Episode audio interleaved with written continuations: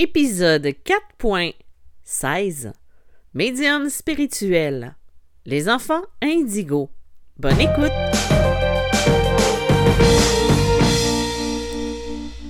Bonjour et bienvenue dans ce nouvel épisode de Médium spirituel. Mon nom est Isabelle B. Tremblay. Je suis auteur, médium, conférencière et enseignante spirituelle. Vous pouvez trouver mes livres édités en librairie sous les titres de Médium malgré moi, Passeur d'âme et Les chemins de l'âme. J'ai aussi deux recueils de messages d'anges et de défunts dans deux livres disponibles sur Amazon. Messages de l'univers et Messages célestes. Avant de continuer, je vous rappelle que le 5 et le 12 février prochain aura lieu ma formation sur l'initiation à la médiumnité. On va voir qu'est-ce que c'est que euh, la clairaudience, la clairvoyance, des méthodes de protection aussi que je vais apporter, ainsi que euh, des exercices et la, la possibilité de déterminer quelle est votre capacité première euh, dans la communication ou même dans le ressenti. Donc, euh, elle se déroule à une semaine d'intervalle car c'est pour mieux répondre aux questions des gens à la suite de la pratique et de l'exercice qui va avoir lieu pendant la semaine, qui va séparer les deux événements. Euh, le premier dure euh, sera entre 9h et 14h le dimanche 5 février, heure du Québec, ce qui donne approximatif ben, approximatif, c'est plus qu'approximatif, là. Je sais pas pourquoi j'ai dit ça. Mais en France, c'est à partir de 15 heures jusqu'à 20 heures, je crois, 21 heures euh, maximum. Mais il faut s'entendre que j'en donne beaucoup, beaucoup, beaucoup, beaucoup plus euh, quand c'est le temps. C'est un défaut qui est une qualité peut-être pour les personnes qui reçoivent. Mais euh, donc, et le dimanche qui suit, le 12 février, ça aura lieu entre 9h et midi parce que ce sera un retour sur les événements, les questions. S'il y a des trucs que j'ai oublié de vous dire ou s'il y a des questions, on va en parler. Et peut-être même, peut-être, euh, si on a le temps de faire un exercice encore une fois. Donc, vous pouvez euh, vous inscrire sur mon site internet sur www.mediummalgrémoi.com. Euh, directement sur la première page, il y a un lien qui indique la formation. J'ai aussi le 5 mars prochain la formation sur la protection que j'ai donnée à plusieurs reprises qui va être euh, possible de suivre. Donc, si ça vous intéresse, je vous suggère de vous inscrire. On va avoir du plaisir. C'est presque assuré. Bon, mon sujet d'aujourd'hui aborde les enfants indigos. Je sais que certains d'entre vous vont euh, se reconnaître ou se sont reconnus dans cette énergie ou pensent l'être. Or, aujourd'hui, on va en parler plus en profondeur pour voir qu'est-ce que c'est exactement. À noter que ce n'est pas le moment de nous mettre dans une case ou de se poser une étiquette à ce qu'on est. Je trouve que de nos jours, il y a plein de modes spirituels qui démarrent. Euh, si vous vous reconnaissez dans cette expression, il n'y a pas de hasard. Tu sais, quand je parle de mode, on a juste à regarder sur les réseaux sociaux, on a juste à regarder les vidéos et il y a plein de modes, de noms, de titres, alors que la spiritualité, c'est tout simple. Des fois, on n'a pas besoin de tout comprendre. Hein? On a juste besoin de le vivre et d'être. Donc, qu'est-ce que l'expression enfant indigo? En fait, cette expression-là est apparue dans les années 80. C'est une femme qui répond du nom de Nancy Ann Tape, une thérapeute américaine qui avait les capacités, qui avait la, capacité de lire la couleur des auras. Des personnes qui ont commencé à voir euh, apparaître la couleur indigo dans le champ énergétique de ces enfants-là lors de ces consultations. Euh, vous savez qu'une personne qui est clairvoyante, ou pas nécessairement, il y a des gens qui ont la possibilité de voir les auras des gens. Moi, c'est assez rare que je vois l'aura.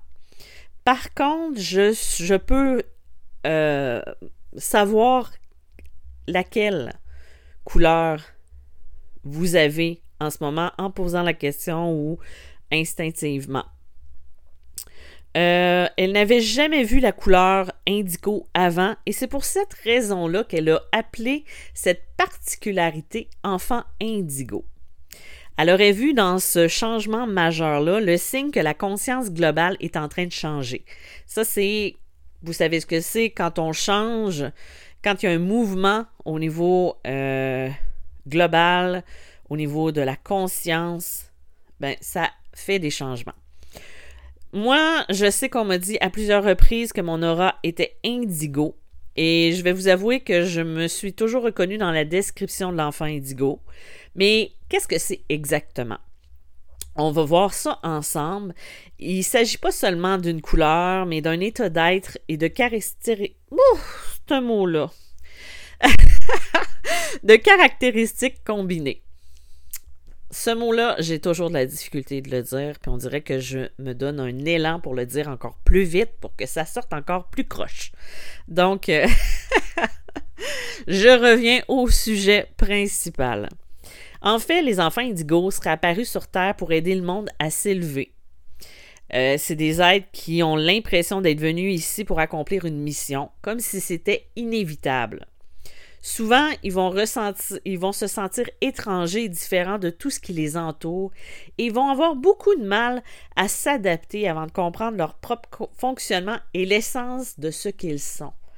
Vous savez, l'impression ou le sentiment de venir d'ailleurs et de ne pas être dans le bon monde ou dans le bon entourage. Les indigos vont souvent euh, être des esprits rebelles ils ont le besoin souvent de contrer l'autorité lorsqu'ils se retrouvent devant des injustices ou des systèmes qui vont contre toute logique. Euh, ça va être quelqu'un qui va prioriser l'honnêteté et l'intégrité, mais surtout l'authenticité, parce que c'est le reflet de ce qu'ils sont. Ça va être des sages, justes et authentiques. Les enfants indigos vont souvent à être diagnostiqué avec un déficit de l'attention, de l'hyperactivité, de l'hypersensibilité et même de l'autisme. Donc, ça va être des gens qui vont être sensibles, qui vont être hors normes, euh, qu'on va toujours qualifier d'un peu étrange. Moi, je sais que quand j'étais petite, ma sœur, qui me l'a avoué des années plus tard, trouvait que j'étais étrange parce que j'étais dans mon monde.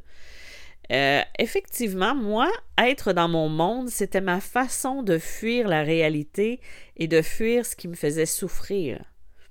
J'en ai aucunement honte, et même que c'est ce qui m'a permis un peu de sauver la personne que je suis aujourd'hui et d'être mieux dans mon corps, dans ma tête. Mais comment on sait si on est un enfant indigo? C'est sûr qu'il n'y aura jamais de certitude, vous, allez le comprendre, tu sais. Par contre, il y a des caractéristiques que j'ai pu trouver qui pourraient peut-être vous éclairer sur le fait que vous portez peut-être ce type d'énergie. Le point qui semble le plus fort est celui qui parle de ce sentiment de se sentir différent, comme j'en ai parlé un petit peu plus tôt. Tu sais, quand on a l'impression d'être un extraterrestre, soit Plusieurs d'entre nous avons déjà eu ce sentiment-là, mais dans ce cas bien précis, on a souvent l'impression de ne pas appartenir à ce monde dans lequel nous évoluons, et il va être très difficile de trouver sa place, et ce même si on trouve notre place. Je ne sais pas si vous comprenez ce que je veux dire. Même si on pense avoir trouvé notre place, ça va être extrêmement difficile aussi. Euh, parce que c'est comme si notre place, c'était partout et nulle part à la fois.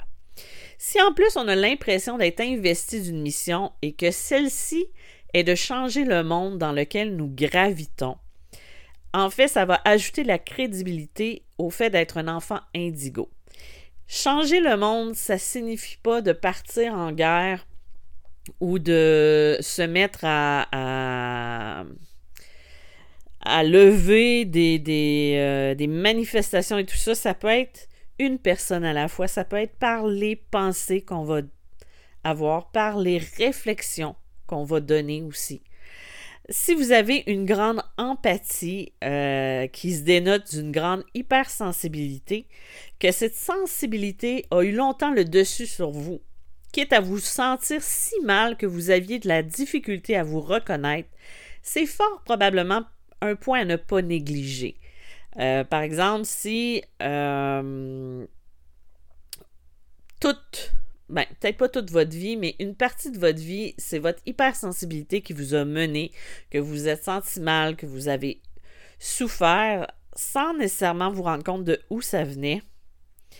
Euh, en fait, un enfant indigo aura aussi une capacité de médiumnité telle que la claire connaissance, la clairvoyance, la claire audience, la claire sensibilité ou même la télépathie. Tu sais, là, je vous ai pas toutes énumérées, mais euh, ça va des capacités que l'enfant indigo va porter. La capacité de prémonition sera forte aussi et tous les sens vont être décuplés. Par exemple, euh, l'exemple que je pourrais avoir, c'est un peu comme un prophète. Euh, et là, je, je, rentre pas dans les trucs de, de religion et tout ça, mais c'est comme quelqu'un qui va apporter les sages paroles, qui va parfois voir clair dans ce qui va arriver, sans pouvoir expliquer d'où ça vient. Il y en a qui vont avoir des visions, il y en a qui vont savoir. Moi, je sais que souvent, je vais. Euh, je ne le fais pas en consultation, je le fais plus dans mon du domaine privé, mais souvent, je vais dire ce qui va arriver. Je vais commencer à parler, je vais expliquer euh, mon ressenti, et là, je vais dire qu'il va arriver telle, telle, telle, telle chose.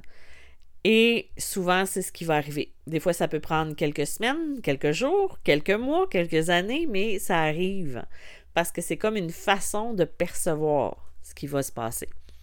Un enfant indigo aura la capacité de vibrer au même niveau de tous et chacun. Ça, ça veut dire qu'il va ressentir toute l'énergie et le taux vibratoire de tout ce qui l'entoure et d'être capable de se connecter comme euh, de se connecter aux animaux, de se connecter à, la planète, à la nature, aux arbres, peu importe. Euh, quand l'enfant indigo ne contrôle pas cette connexion-là, il va avoir plusieurs moments où il va être vidé de son énergie. Vous savez, ce sentiment-là, quand on perd euh, son énergie et qu'on n'est pas capable de le rattraper. C'est aussi pour cette raison-là qu'un enfant indigo aura besoin de solitude. Ça va être quelqu'un qui va avoir besoin d'être seul pour se reconnecter avec la source, avec l'univers, avec son âme. Et malgré son monde extérieur et son entourage, l'enfant indigo va toujours rester connecté à sa vérité intérieure, à ses propres valeurs et à ce qu'il croit ou pas. Il n'y aura pas besoin qu'on lui impose une marche à suivre et surtout, il ne va pas ressentir le besoin de suivre un gourou. Tu sais, les effets de groupe, comme on a vu dernièrement, où tout le monde se rallie à une personne pour suivre dans une idée. En fait, l'enfant indigo va être plutôt un solitaire. Il va avoir ses idées, va avoir ses pensées, il va suivre sa propre vérité. Il n'y aura pas besoin qu'on lui dicte une façon de penser. Parce qu'il va avoir sa propre manière de voir les choses. Par le fait même, euh, le fort besoin de se sentir indépendant et libre est une caractéristique qui est forte de l'enfant indigo. Il ne veut pas se sentir prisonnier et en même temps euh, va avoir beaucoup de difficultés avec l'autorité. C'est ce qui donne euh, des enfants en guerre avec l'autorité et ça, ça me rappelle l'enfant que j'ai été. J'étais toujours en guerre avec les professeurs ou avec la direction. J'étais celle qui ouvrait sa trappe quand j'étais témoin d'une injustice. J'étais celle qui tenait tête euh, au directeur. Euh, ou à la directrice, au professeur, à la surveillante le midi. J'étais toujours celle-là qui disait tout haut ce que les autres disaient tout bas. J'avais pas de filtre. Moi, il fallait que je le dise. Je me rappelle, euh, quelqu'un de proche de moi m'avait déjà dit euh, euh, Tu connais pas ça, la diplomatie Aujourd'hui, je connais la diplomatie. J'ai appris à me taire un peu plus. Mais j'étais vraiment celle qui partait en guerre et qui allait vraiment, hey, moi, puis j'étais souvent à l'opposé des autres, je suivais pas le courant, j'étais celle qui allait à l'école, j'avais peut-être 7 ou 8 ans, j'allais à l'école avec des bas différents, avec du linge qui ne fitait pas ensemble, qui ne s'agençait pas ensemble. Et pour moi, c'était mon genre. C'était, c'était, je revendiquais le droit d'être. Des fois, j'aimerais ça revenir à la personne que j'ai été, qui avait, un je m'en foutisme très fort. Mais euh, en vieillissant, on prend des filtres, on apprend aussi à être plus doux avec les gens qui nous entourent, à être moins euh, sans filtre, si je peux dire. Et l'enfant indigo, souvent va s'ennuyer à l'école, autant en classe qu'avec les autres. Parce que sa plus grande faiblesse, c'est celle de surmonter ses doutes et son sentiment d'avoir un problème et d'être anormal. Car l'indigo ne rentre pas dans le moule. Tu sais, le fameux moule que je parle souvent. Et c'est ce message de différence-là que la société lui va lui transmettre tout au long de sa vie. Il ne s'aimera pas et rejettera souvent ce qu'il est afin de devenir ce que les autres veulent qu'il soit, pour fitter encore dans le moule. Tout simplement pour être normal, mais c'est pas la solution, vous allez être d'accord avec moi. Euh, ce n'est pas en essayant de se fondre dans le moule qu'on va réussir à être. Ça va juste créer des malaises ou des mal-êtres. Euh, quand il comprend parfaitement ce qu'il est, vraiment, sa force, sa détermination, euh, qui est déjà très forte, va être encore plus amplifiée et il va pouvoir enfin exister sans ses tourments.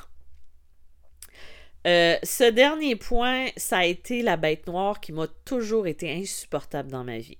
Un enfant indigo va avoir beaucoup de difficultés avec les séparations. Il va pas les supporter. Ni les au revoir, les adieux ou les deuils. Moi, j'ai toujours été, depuis l'enfance, celle qui disparaissait quand venait le temps de dire au revoir. Autant que ce soit pour un décès ou que ce soit pour euh, le départ de quelqu'un, la fin de quelque chose. Euh, ce type de séparation peut vraiment créer à l'enfant indigo des crises d'angoisse. Je sais que moi, c'est quelque chose que j'ai encore beaucoup de difficultés à gérer. Euh, je travaille fort, par exemple, mais ça a toujours été quelque chose que j'ai eu de la difficulté dans ma vie. Euh, je déteste les au revoir quand c'est le temps de dire, même juste dire salut à quelqu'un en fin de, de, visite euh, moi, je m'en irais sans me retourner, mais c'est pas poli. Hmm, je sais ça. Mais euh, ça, c'est quelque chose que je travaille encore aujourd'hui, puis que je vais probablement travailler toute ma vie. Et des fois, juste d'y penser, ça me fiche des crises d'angoisse, de l'angoisse, parce que même si on est connecté, même si on voit que rien ne finit jamais vraiment, il y a des choses, il y a le côté cartésien qui remonte souvent. En fait, tout ce que je vous ai décrit là, c'est ce qu'est l'enfant indigo. J'espère que je vous ai un petit peu plus éclairé sur les enfants indigo et est-ce que vous vous êtes reconnu dans cette description-là? Je vous remercie encore une fois d'avoir été à l'écoute. Euh, si vous désirez une rencontre avec moi pour du coaching ou même pour de la canalisation défunt ou même euh, pour de la canalisation angélique de guidance, euh, vous pouvez m'écrire sur mediummalgrémoi.com. En ce moment, ce que la cote, c'est beaucoup le retour dans les vies antérieures. Euh, donc, ça peut être quelque chose qui pourrait vous intéresser. Je vous dis merci et à bientôt. Bye bye!